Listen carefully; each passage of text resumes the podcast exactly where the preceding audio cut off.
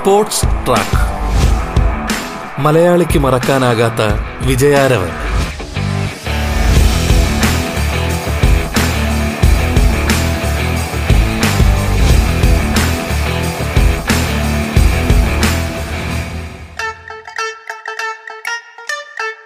നമസ്കാരം പ്രിയപ്പെട്ട ശ്രോതാക്കളെ, സ്പോർട്സ് ട്രാക്കിലേക്ക് സ്വാഗതം. സ്പോർട്സ് ട്രാക്കിൽ ഇന്ന് കായിക പരിശീലകൻ ജോയ് ജോസഫാണ് അതിഥിയായി പങ്കുചേരുന്നത്. സ്വാഗതം സ്പോർട്സ് ട്രാക്കിലേക്ക്.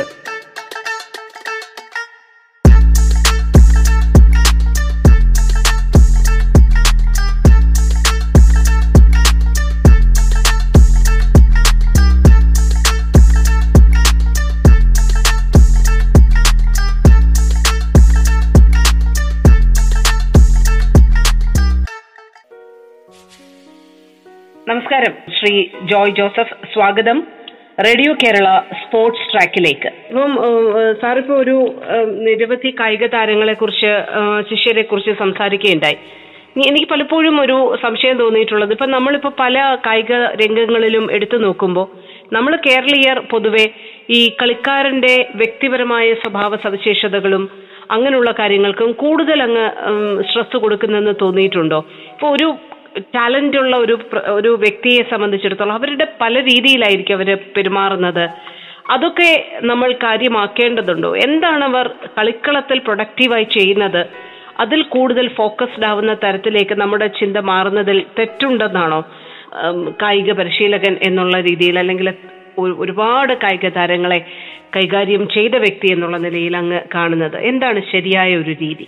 ഞാൻ തീർച്ചയായിട്ടും പറയാൻ അതിലൊരു തെറ്റുമില്ലെന്നാണ് എന്നെ സംബന്ധിച്ച് പറയാനുള്ളത്. കാരണം ഇത് കോച്ചിന്റെ മനസ്സും കോച്ചിന്റെ ലക്ഷ്യവും കായിക താരത്തിന്റെ മനസ്സും ഇത് തമ്മിൽ ഒരു അന്തരം ഉണ്ടായി കഴിഞ്ഞാൽ തീർച്ചയായിട്ടും ഒരു അതിന്റെ പരിസമാപ്തിയിലേക്ക് കൊണ്ടുവരാൻ പറ്റും, നമ്മുടെ ലക്ഷ്യബോധത്തിലേക്ക് കൊണ്ടുവരാൻ പറ്റും.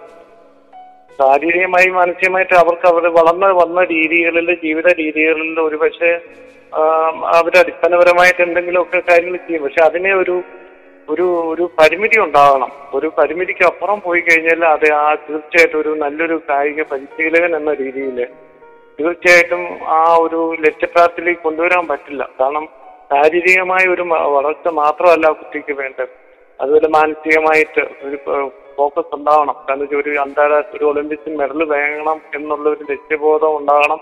ആ ലക്ഷ്യഭേദത്തോടൊപ്പം തന്നെ വളരെയധികം പരിശ്രമിക്കണം, പിന്നെ അർപ്പണബോധം ഉണ്ടാകണം.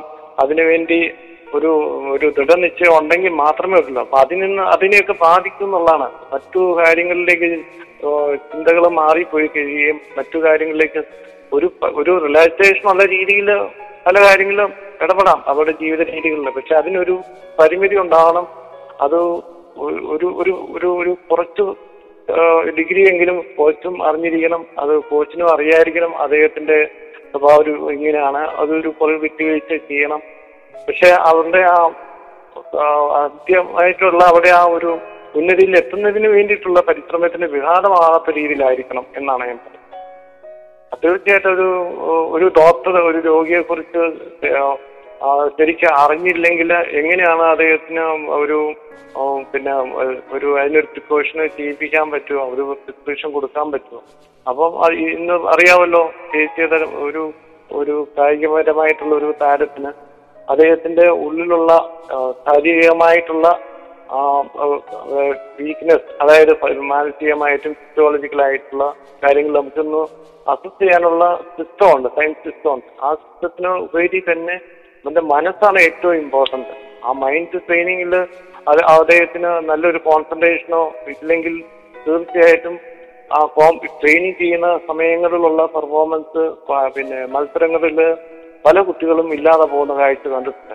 അപ്പൊ അതിന്റെ ഒരു എക്സ്പീരിയൻസ് വെച്ചാണ് പറയുന്നത്. തീർച്ചയായിട്ടും അങ്ങനെ ഒരു ദൃഢനിശ്ചയമുള്ള ഒരാളെ വ്യതിചലിച്ച് പോലും ഒരുപക്ഷെ ശ്രീസാന്തിന്റെ ഒരു ലൈഫ് സ്റ്റൈലിൽ കുറെയൊക്കെ അങ്ങനെ പോയിട്ടുണ്ട്. അത് ഒരിക്കലും നമ്മുടെ ഒരു നല്ലൊരു പരിശീലനം എന്നുള്ള രീതിയിൽ നമുക്കത് പൂർണ്ണമായിട്ട് യോജിക്കാൻ പറ്റത്തില്ല. അതിനെ തിരുത്താൻ ശ്രമിക്കണം, പരിശീലനം എന്നുള്ള രീതിയിൽ തിരുത്താൻ ശ്രമിക്കണം. അഭിപ്രായങ്ങൾ പറയാൻ പറ്റും, ഒരു പരിമിതി വിട്ടു കഴിഞ്ഞാൽ പിന്നെ അതിനൊരു ഉത്തരവാദിത്തം നമുക്ക് ഏറ്റെടുക്കാൻ പറ്റും. ഈ പലപ്പോഴും നമ്മളെ സംബന്ധിച്ചിടത്തോളം ഇപ്പൊ അങ്ങ് ഈ അഭിമുഖത്തിന്റെ ഒരു ഘട്ടത്തിൽ സൂചിപ്പിക്കുകയുണ്ടായി, നമ്മുടെ കായിക താരങ്ങൾ അല്ലെങ്കിൽ പ്രതിഭകൾ പലരും കടന്നു വരുമ്പോൾ സാമൂഹികമായ അല്ലെങ്കിൽ സാമ്പത്തികമായ പിന്നാക്കാവസ്ഥകളെയൊക്കെ നേരിട്ടുകൊണ്ട് അല്ലെങ്കിൽ അതിൻ്റെ ഇടയിൽ നിന്ന് കടന്നു വരുന്ന കായിക താരങ്ങളാണ് കൂടുതലും നമുക്കുള്ളത്. അല്ലാത്തവരുമുണ്ട്, ശരിയാണ്. എങ്കിൽ പോലും കൂടുതൽ പേരും അത്തരം പരിതസ്ഥിതികളിൽ നിന്ന് കടന്നു വരുന്നവരാണ്. അപ്പൊ അവരെ സംബന്ധിച്ചിടത്തോളം ഒരു ജോലി, സാമ്പത്തിക ഭദ്രത, അതിന് എളുപ്പമായ ഒരു വഴി എന്ന നിലയിൽ ഒരുപക്ഷെ കായിക രംഗത്തെ സമീപിക്കുന്ന ആൾക്കാരുണ്ടാവാം, ഒരു എളുപ്പ വഴി എന്നുള്ള നിലയിൽ. മറിച്ച് അക്കൂട്ടത്തിൽ ദൃഢനിശ്ചയത്തോടുകൂടി എനിക്ക് കായിക രംഗത്ത് വലിയ എയിംസ് വേണം, അല്ലെങ്കിൽ എനിക്ക് ഒളിമ്പിക്സ് പോലെയുള്ള വലിയ വേദികൾ സ്വപ്നം കാണണം, അങ്ങനെ അത്രയധികം പാഷനേറ്റ് ആയിട്ട് കടന്നു വരാൻ നമ്മുടെ കായിക താരങ്ങൾക്ക് കഴിയുന്നില്ല എന്ന് പലപ്പോഴും തോന്നുന്നുണ്ടോ, ഈ സാമ്പത്തിക സാമൂഹിക ഈ പശ്ചാത്തലം പരിഗണിക്കുമ്പോൾ? അങ്ങനെ തോന്നാറുണ്ട്. ഒരു പക്ഷേ സാമൂഹികമായിട്ടുള്ള നമ്മുടെ അവസ്ഥയായിരിക്കും ഈ കായിക രംഗത്തോടുള്ള പിന്നെ ഒരു നയമായിരിക്കാം. എനിക്ക് തോന്നുന്നു അതിന് ഒരു കായിക പരമായിട്ടുള്ള ഒരു നയം, വിദ്യാഭ്യാസ നയം തന്നെ നമ്മൾ ഗവൺമെന്റ് തലത്തിൽ കൊണ്ടുവരണം. ഇളം പ്രായത്തിൽ തന്നെ അവരുടെ മനസ്സിലേക്ക് കായിക രംഗത്തെ ഉള്ള അതിന്റെ പ്രാധാന്യത്തെക്കുറിച്ച്, പ്രത്യേകിച്ച് ഈ ആധുനിക ലോകത്ത് മറ്റുള്ള കാര്യങ്ങളിലേക്ക് വലിയ പോകുന്നതിൽ നിന്ന് മാറി ഒരു നല്ല ആരോഗ്യമല്ല ഒരു സമൂഹത്തെ എത്തിപ്പെടുത്തുന്നതിന് വേണ്ടിയിട്ട് ഗവൺമെന്റ് തലത്തിൽ ഉചിതമായിട്ട് പല പദ്ധതികളും കൊണ്ടുവരണം. കൊണ്ടുവന്നിട്ടുണ്ട്. അത് പക്ഷെ അത് എത്രമാത്രം പ്രായോഗികമായിട്ടുണ്ടെന്ന് പറയാൻ പറ്റുന്നു. ഒരു കായിക സംസ്കാരം, ഒരു പ്രത്യേകം നമ്മൾ പലപ്പോഴും കേട്ടിട്ടുള്ളതാണ് വിദ്യാഭ്യാസ നയം. വിദ്യാഭ്യാസത്തിൽ നമ്മൾ കായിക പഠനം കൂടെ നമ്മൾ ഉൾപ്പെടുത്തണം എന്ന് പറയുന്നുണ്ട്. അതുപോലെ യോഗ, ഇങ്ങനെയുള്ള കാര്യങ്ങളിൽ ഉൾപ്പെടുത്തുകയും അതനുസരിച്ച് എനിക്ക് തോന്നുന്നു എല്ലാ പ്രാദേശിക തലത്തിലേക്ക് ഒരു കളിക്കളം കൊണ്ടുവരികയാണെങ്കിൽ അതിന് അനുയോജ്യമായിട്ടുള്ള സൗകര്യങ്ങൾ ഒരുക്കി കൊടുക്കുകയാണ്. ഒരു പക്ഷേ അതോടൊപ്പം തന്നെ ഈ താൽക്കാലികമായിട്ടുള്ള ഒരു നേട്ടങ്ങൾക്ക് വല്ലാതെ ഗവൺമെന്റ് തലത്തിൽ ഒരു പ്രത്യേക പദ്ധതി, ലോങ് ടൈം, നമ്മൾ ഓപ്പറേഷൻ ഒളിമ്പിയ എന്നൊക്കെ പറഞ്ഞു വന്നു. പക്ഷെ അതിനകത്ത് എത്രമാത്രം ഇൻവോൾവ്മെന്റ് ഉണ്ടായിട്ടുണ്ടെന്ന് നമുക്ക് അറിയാൻ കഴിയില്ല. അങ്ങനെയുള്ള പദ്ധതികൾ വരികയാണെങ്കിൽ തീർച്ചയായിട്ടും നമുക്ക് നല്ലൊരു കായിക സംസ്കാരം, നല്ല കായിക താരങ്ങളെ കൊണ്ടുവരാൻ കഴിയുമെന്നാണ് എനിക്ക് തോന്നുന്നത്. അപ്പൊ ഇങ്ങനെ ഈ പറയുന്ന ചെറിയ ചെറിയ പ്രശ്നങ്ങളൊക്കെ മാറ്റം ഉണ്ടാവും എന്നാണ് എനിക്ക് തോന്നുന്നത്.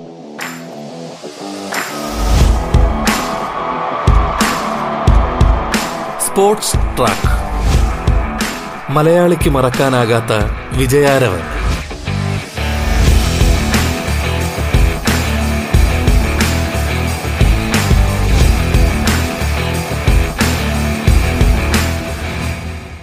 വളരെ മിടുക്കരായിട്ടുള്ള കായിക താരങ്ങൾ, ഒരുപക്ഷെ നല്ല പെർഫോമൻസ് കാഴ്ചവെക്കാൻ കഴിവുള്ള അല്ലെങ്കിൽ അങ്ങനെ നമുക്ക് തോന്നിപ്പോകുന്ന കായിക താരങ്ങൾ പലരും ഒരു ഏഷ്യൻ ലെവൽ പെർഫോമൻസിന് ശേഷം അവർക്കൊരു ജോലി കിട്ടി, പിന്നെ കുടുംബമായി കഴിയാനുള്ള ഒരു താല്പര്യത്തിനപ്പുറത്തേക്ക്. ഇപ്പോൾ മറ്റ് രാജ്യങ്ങളിലെ കായിക താരങ്ങൾ ഒളിമ്പിക്സ് എന്നൊക്കെ പറഞ്ഞ് അവിടെ ഒരു മെഡൽ നേടുക, അവിടെ കൂടുതൽ നേട്ടങ്ങൾ ഉണ്ടാക്കുക എന്നൊക്കെ വലിയ വലിയ സ്വപ്നങ്ങളൊക്കെ വെച്ചുകൊണ്ടാണ് അവരൊക്കെ മുന്നോട്ട് പോകുന്നതെങ്കിൽ നമ്മുടെ കായിക താരങ്ങൾക്ക് ഒരു ഏഷ്യൻ തലത്തിൽ നിന്നുകൊണ്ടുള്ള പെർഫോമൻസിന് അപ്പുറത്തേക്ക് ചിന്തിക്കാൻ കഴിയാതിരിക്കുന്നത്, ഞാൻ ചോദിക്കുന്നു, അവരുടെ കഴിവിന്റെ പ്രശ്നങ്ങൾ കൊണ്ടാണോ, അവരുടെ ടാലന്റ് അതുവരെ ഉള്ളോ, അങ്ങനെയാണോ ചിന്തിക്കുന്നത്? ഒരിക്കലും അല്ല. അത് അവരുടെ ജീവിത സാഹചര്യങ്ങളാണ്. കാരണം അവർക്കൊരു അവർക്കൊരു സ്ഥിരത ഇല്ലല്ലോ. അവർക്ക് തന്നെ വളരെ ഒരു ബുദ്ധിമുട്ടാണ്. കാരണം ഒരു നിലയിൽ എത്തിക്കഴിഞ്ഞാൽ അത് തുടർന്ന് പോകാനുള്ള സാഹചര്യങ്ങൾ, അവരുടെ ജീവിത കാര്യങ്ങൾ ഒരു പൂർണ്ണമായിട്ട് അവർക്കൊരു നിലയിൽ എത്താൻ കഴിയുമോ എന്നുള്ളൊരു വിഷമതകൾ ഉള്ളതുകൊണ്ടാണ് അവർ ലഭിക്കുന്ന ജോലിയിൽ നിന്ന് അവർ സംതൃപ്തരായി മാറുന്നത്. അതിന് സാഹചര്യം കൊണ്ടാണെന്ന് എനിക്ക് ഞാൻ മനസ്സിലാക്കുന്നത്. കാരണം പല കുട്ടികളും ഒരു ജോലി ലഭിച്ചു, ആ ജോലി ലഭിച്ചതിന് ശേഷം അവര് വളർന്നു വന്ന അവര് പിന്നെ പരിശീലിച്ച് വന്നിരുന്ന ആ രീതിയിൽ അവർക്ക് തുടർന്ന് പോകാൻ ഒരു അവസരം ലഭിക്കുന്നില്ല. ഉദാഹരണം പറയുകയാണെങ്കിൽ എന്റെ കൂടെ ട്രെയിൻ ചെയ്ത ശിക്ഷകള് പലരും ഞാൻ നാഷണൽ ലെവലില് ടാലന്റ് ഐഡന്റിഫിക്കേഷനില് സംസ്ഥാന തലത്തിൽ മാത്രം ഫോർത്തോ ഫിഫ്ത്തോ സിക്സ്തോ വന്ന കുട്ടികളാണ്. അവരെ സെലക്ട് ചെയ്ത് ട്രെയിൻ ചെയ്ത് വിത്തിൻ 2 വർഷമോ 3 വർഷത്തിൽ നാഷണലി കൊണ്ടുവരുന്നു. അതിനുശേഷം അവരത് തുടർന്നു പോകുന്നു. അതിനുശേഷം അവർക്കൊരു ജോലി ലഭിച്ചു കഴിയുമ്പം പല ഡിപ്പാർട്ട്മെന്റുകളിലാണ് അവർ ജോലി കിട്ടുന്നത്. അവിടെ ലഭിച്ചു കഴിഞ്ഞാൽ അവരുടേതായ രീതിയിലൊരു പോളിസി ഉണ്ടാവും. ആ പോളിസിക്ക് അനുസൃതമായിട്ട് അവരുടെ ഡിപ്പാർട്ട്മെന്റ് മത്സരങ്ങളിൽ പങ്കെടുക്കുന്നതിനുപരി ഈ വളർന്നു വന്ന് പരിശീലിച്ചു വന്ന ആ നിലയിൽ അവർ തുടരാനുള്ള, അല്ലെങ്കിൽ ആ കോച്ചിന്റെ കൂടെയോ അല്ലെങ്കിൽ ആ പരിശീലിച്ചു വന്ന ആ ട്രെയിനിങ് സെന്ററിന്റെ കീഴിലോ ചെയ്യാനൊരു അവസരം ലഭിക്കുന്നില്ല. മിക്കവാറും അങ്ങനെയാണ്. എൻ്റെ കൂടെയുള്ള ആർമി തന്നെ എയർപോർട്ടിലായിരുന്നു, ഇവിടെ സായിലേക്ക് അവർ വിടത്തില്ല. പിന്നെ എൻ്റെ സുന്ദരേഷന് ആർമിയിലാണ്, അവരുടെ സായിലേക്ക് കണ്ടിന്യൂ ചെയ്യാൻ അനുവദിച്ചിട്ടില്ല. അവർക്ക് അവരുടേതായ രീതിയിൽ കോച്ചസ് ഉണ്ട്. പക്ഷെ ഇന്ന് അതിനുശേഷം ആരും ആ ഒരു പെർഫോമൻസ് നിലനിർത്തി പോകാൻ കഴിഞ്ഞിട്ടില്ല. സ്വാഭാവികമായിട്ടും 3-4 വർഷം കഴിയുമ്പോഴത്തേക്ക് അവർക്ക് അവർ നാഷണൽ ലെവലിലേക്ക് എത്താൻ പറ്റാത്തൊരു സാഹചര്യം വരുമ്പോൾ അവരവിടെ ജീവിത നിലവാരത്തിന്റെ ഒരു സ്ഥിരതയ്ക്ക് വേണ്ടിയിട്ട് അവർ പിന്തിരിഞ്ഞ് പോവേണ്ടി വരുന്നു എന്നാണ് അവരുടെ പല സാഹചര്യങ്ങളിൽ നിന്നും സംസാരിച്ചതിൽ നിന്നും എനിക്ക് മനസ്സിലാക്കാൻ കഴിഞ്ഞത്. അപ്പൊ അതിനൊരു മാറ്റം വരണം എന്നാണ് ഞാൻ പറയുന്നത്. അത് സ്പോർട്സുകാരെ കുറ്റം പറഞ്ഞിട്ട് കാര്യമില്ല. ഗവൺമെന്റ് ആണ് അതിനകത്തൊരു ഇളം പ്രായത്തിലെ ടാലന്റ് ഐഡന്റിഫിക്കേഷൻ ചെയ്ത് അവർക്ക് കളിക്കളങ്ങളിൽ പങ്കെടുത്ത് അതിൽ നിന്ന് നല്ല ടാലന്റ് ആയിട്ടുള്ളവർക്ക് സ്പെഷ്യലൈസ്ഡ് ആദ്യത്തെ 2 വർഷത്തേക്ക് അവർക്ക് ഒരു ജനറൽ ഫിസിക്കൽ അവയർനെസ് കൊടുത്ത് അവർക്കൊരു പെർഫോമൻസ് വരുത്തുക. അതിനുശേഷം അവരുടെ അഭിരുചി കൂടുതലായിട്ടുള്ള ഗെയിമുകളിലേക്ക് അവരെ തിരിച്ചുവിടുക. അതിനായിട്ടുള്ളൊരു ടീം വർക്കാണ് വേണ്ടത്. അവിടെ വെറും ഒരു പരിശീലകന്റെ മാത്രം ഒരു റെസ്പോൺസിബിലിറ്റി ആണോ? അത് ഗവൺമെന്റ് തലത്തിലും കായിക രംഗത്തുള്ള അസോസിയേഷനുകളും അതുപോലെ തന്നെയുള്ള കായിക വിഭാഗത്തിലുള്ള ഡിപ്പാർട്ട്മെന്റുകളും എല്ലാം കൂടെ ഒത്തുചേർന്ന ഒരു പ്രത്യേകമായിട്ടുള്ള ഒരു പാനൽ തന്നെ ഉണ്ടാകണം. അവരെ മോണിറ്റർ ചെയ്യാനും അതിന്റെ അവരുടെ അഭിരുചിക്ക് അനുസരിച്ച് കയറി വരുമ്പോൾ അവർക്കൊരു സെക്യൂരിറ്റി ഉണ്ടാകണം. അവർക്ക് അന്താരാഷ്ട്ര തലത്തിൽ പോകുന്നവർക്ക് അവരുടെ കഴിവിന്റെ അനുസരിച്ച് അവർക്ക് ഒരു സ്ഥിരമായിട്ടൊരു ജോലിയോ സെക്യൂരിറ്റി കൊടുക്കുക. അതുപോലെ തന്നെ കഴിവുകൾ കുറഞ്ഞു ഒരു അന്താരാഷ്ട്ര തലത്തിൽ എത്താൻ കഴിയാത്ത കുട്ടികൾക്ക് അവർക്കൊരു ഉറപ്പ് ലഭിക്കുന്നില്ല. ഞാൻ ഇനി തുടർന്നു കഴിഞ്ഞാൽ എനിക്ക് എന്റെ ജീവിത ശരിയായിട്ടൊരു നിലയിൽ എത്താൻ കഴിയുമെന്നൊരു ഉറപ്പ് കിട്ടുന്നില്ല. അപ്പൊ അതിനൊരു എനിക്ക് തോന്നുന്നു ഗവൺമെന്റ് തലത്തിൽ നല്ലൊരു നയം വരികയാണെങ്കിൽ ഒരു പരിധി വരെ നമുക്കിത് മാറ്റാൻ കഴിയുമെന്നാണ് എനിക്ക് തോന്നുന്നത്.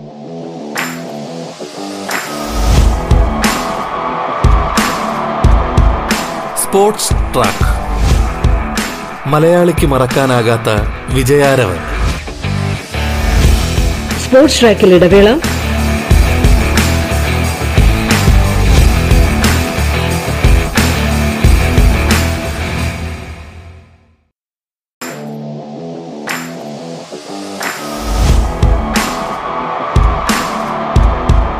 സ്പോർട്സ് ട്രാക്ക്, മലയാളിക്ക് മറക്കാനാകാത്ത വിജയാരവൻ. കായിക താരം ജോയ് ജോസഫാണ് അതിഥിയായി പങ്കുചേരുന്നത്. തുടർന്ന് കേൾക്കാം സ്പോർട്സ് ട്രാക്ക്.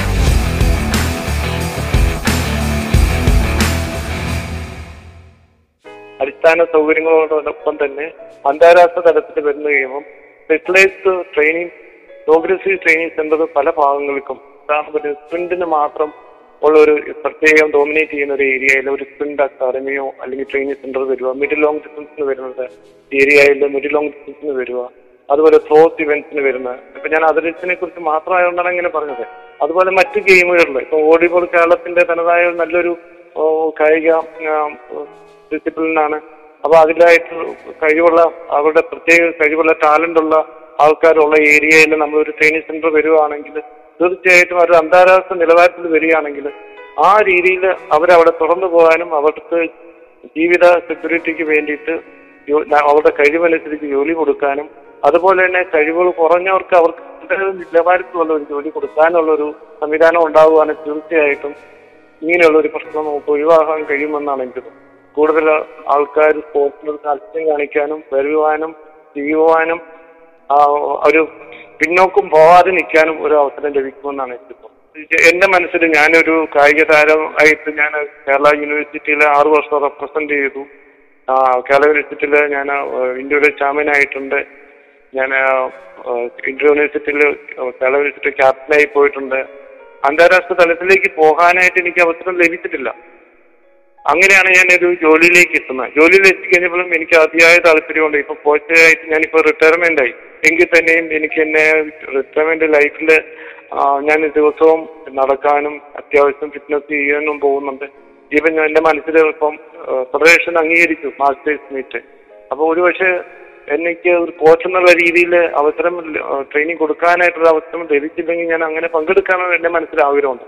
അപ്പൊ അങ്ങനെയുള്ള ഒരു മനസ്സ് എല്ലാ ഈ പുതിയ തലമുറകൾക്ക് ഉണ്ടാകണം എന്നാണ് പറഞ്ഞത്. അതിനുള്ള ഒരു സംവിധാനം ഗവൺമെന്റ് തലത്തിലും ഉണ്ടാകണം. എനിക്ക് തോന്നുന്നു ഒരു പ്രത്യേകമായ ഒരു പാക്കേജ് വരുവാണെങ്കിൽ അവർക്കൊരു പ്രതീക്ഷ ഉണ്ടെങ്കിൽ എനിക്ക് അഥവാ സ്പോർട്സിന്റെ കരിയർ കഴിഞ്ഞു ജോലി ലഭിച്ചു കഴിഞ്ഞാലും എനിക്ക് ആ തുടർന്ന് പോകാനുള്ളൊരു അവസരം ലഭിക്കുവാന്നൊരു ഒരു ഒരു ശുഭാപ്തി വിശ്വാസം ഉണ്ടെങ്കിൽ എനിക്ക് തോന്നുന്നു ആരും അങ്ങനെ പിന്തിരിഞ്ഞു പോകുമെന്ന് എനിക്ക് തോന്നുന്നില്ല. അങ്ങനെ ഒരു കൾച്ചർ നമ്മൾ കൊണ്ടുവരാനായിട്ട് ഗവൺമെന്റ് തരത്തിൽ നയം കൊടുക്കുകയാണെങ്കിൽ തീർച്ചയായിട്ടും പറ്റുമെന്നാണ് എനിക്ക് തോന്നുന്നത്.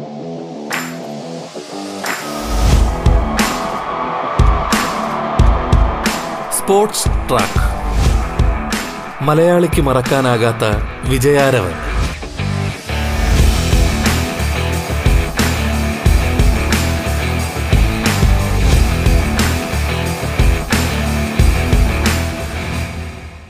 ഇപ്പോ വലിയ സ്വപ്നങ്ങളെ കുറിച്ച് നമ്മൾ അതിൽ വരുന്ന പ്രശ്നങ്ങൾ എന്താണെന്നൊന്ന് പറയുകയുണ്ടായി. ഞാൻ പറയുന്നത് ഇപ്പോൾ ഓരോ ഒളിമ്പിക്സ് കഴിയും തോറും അല്ലെങ്കിൽ അതുപോലെയുള്ള മത്സരങ്ങൾ കഴിയും തോറും നമ്മൾ വലിയ സ്വപ്നങ്ങൾ കാണാറുണ്ട്. നമ്മൾ പത്ര കട്ടിങ്ങുകളൊക്കെ വായിക്കാറുണ്ട്. വളരെ ചെറുപ്രായത്തിൽ തന്നെ ടാലന്റുകളെ കണ്ടെത്തി നമ്മൾ അവരെ വലിയ വേദികളിലേക്ക് സജ്ജരാക്കുന്ന ഒരു പ്രക്രിയ നടക്കുന്നുണ്ട് എന്ന് സംവിധാനങ്ങളെല്ലാം പറയാറുണ്ട്. അതിനുവേണ്ടിയുള്ള എഫേർട്ടുകളും നടക്കാറുണ്ടെന്ന് പൊതുവെ നമ്മളൊക്കെ ഇപ്പം ഞങ്ങളൊക്കെ സാധാരണക്കാരാണ്, ഞങ്ങളൊക്കെ പത്രങ്ങളിലൊക്കെ വായിച്ച് അല്ലെങ്കിൽ അങ്ങനെ അറിയുന്ന കാര്യങ്ങളാണ്. പക്ഷെ റിയാലിറ്റി എങ്ങനെയാണ്? ഇത്തരത്തിലുള്ള ടാലന്റ് ഹണ്ട് എത്ര കാര്യക്ഷമമായിട്ടാണ് നടക്കുന്നത്? അതിന്റെ ഒരു പശ്ചാത്തലം എന്താണെന്നാണ് അങ്ങ് വിലയിരുത്തുന്നത്? പറയുകയാണെങ്കിൽ ഒരു കായിക സംസ്കാരം സ്പോർട്സ് അതോറിറ്റി ഓഫ് ഇന്ത്യക്ക് അതിൻ്റെതായ തനതായ രീതിയിലൊരു നയ പദ്ധതിയുണ്ട്. പല പല സ്കീമുകൾ വരുന്നു. കേരള ഗവൺമെന്റിന് അതിൻ്റെതായ രീതിയിലൊരു സ്പോർട്സ് ഹോസ്റ്റൽ നയമുണ്ട്. സ്കൂൾ തലത്തിലുണ്ട്, കോളേജ് തലത്തിലുണ്ട്. അതുപോലെ ഓരോ സ്റ്റേറ്റ് അവരുടെ ഗവൺമെന്റിന് താല്പര്യം അനുസരിച്ച് ഇങ്ങനെ ഒരു നയങ്ങൾ വരുന്നുണ്ട്. അപ്പൊ ഇതിൽ എനിക്ക് മനസ്സിലാവുന്ന നമ്മൾ ഓരോ ഇന്റർനാഷണൽ മത്സരങ്ങൾ അല്ലെങ്കിൽ ഓരോ ഒളിമ്പിക്സ് കഴിഞ്ഞതിന് ശേഷം പല പല പരിഷ്കാരങ്ങൾ കൊണ്ടുവരികയും പല പല സ്കീമുകൾ കൊണ്ടുവരികയും ചെയ്യുന്നു. പക്ഷെ അതിനൊരു സ്ഥായിയായിട്ടൊരു നിലവാരത്തിലേക്ക് കൊണ്ടുവരാനായിട്ട് പറ്റുന്നില്ല. കാരണം മാറി മാറി വരുന്ന ഗവൺമെന്റ് അപ്പൊ അവരുടെ താല്പര്യങ്ങൾ അനുസരിച്ച് ഇപ്പൊ ഒരു ഗവൺമെന്റ് വന്നതിന് ശേഷം ആ കായിക മന്ത്രി പറയുന്നത് അല്ലെങ്കിൽ മറ്റൊരു ഗവൺമെന്റ് വരുമ്പോൾ കായിക മന്ത്രി പറയുന്നത്.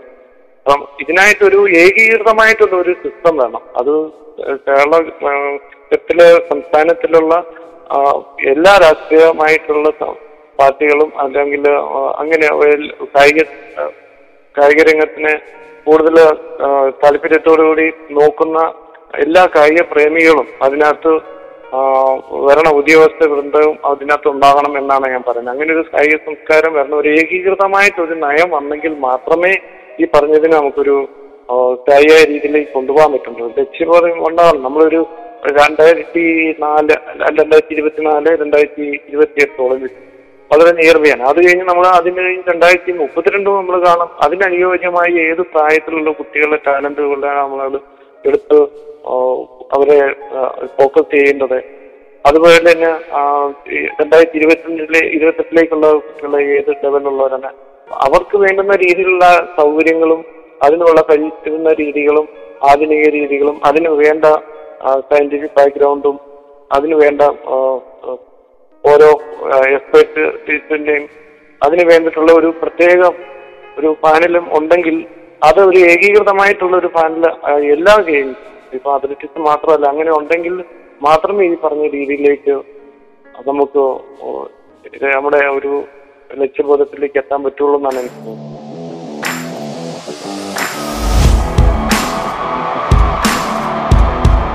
സ്പോർട്സ് ട്രാക്ക്, മലയാളിക്ക് മറക്കാനാകാത്ത വിജയാരവൻ. കായിക പരിശീലകൻ ജോയ് ജോസഫാണ് അതിഥിയായി പങ്കുചേർന്നത്. സ്പോർട്സ് ട്രാക്കിന്റെ ഇന്നത്തെ അധ്യായം പൂർണ്ണമാകുന്നു. നമസ്കാരം.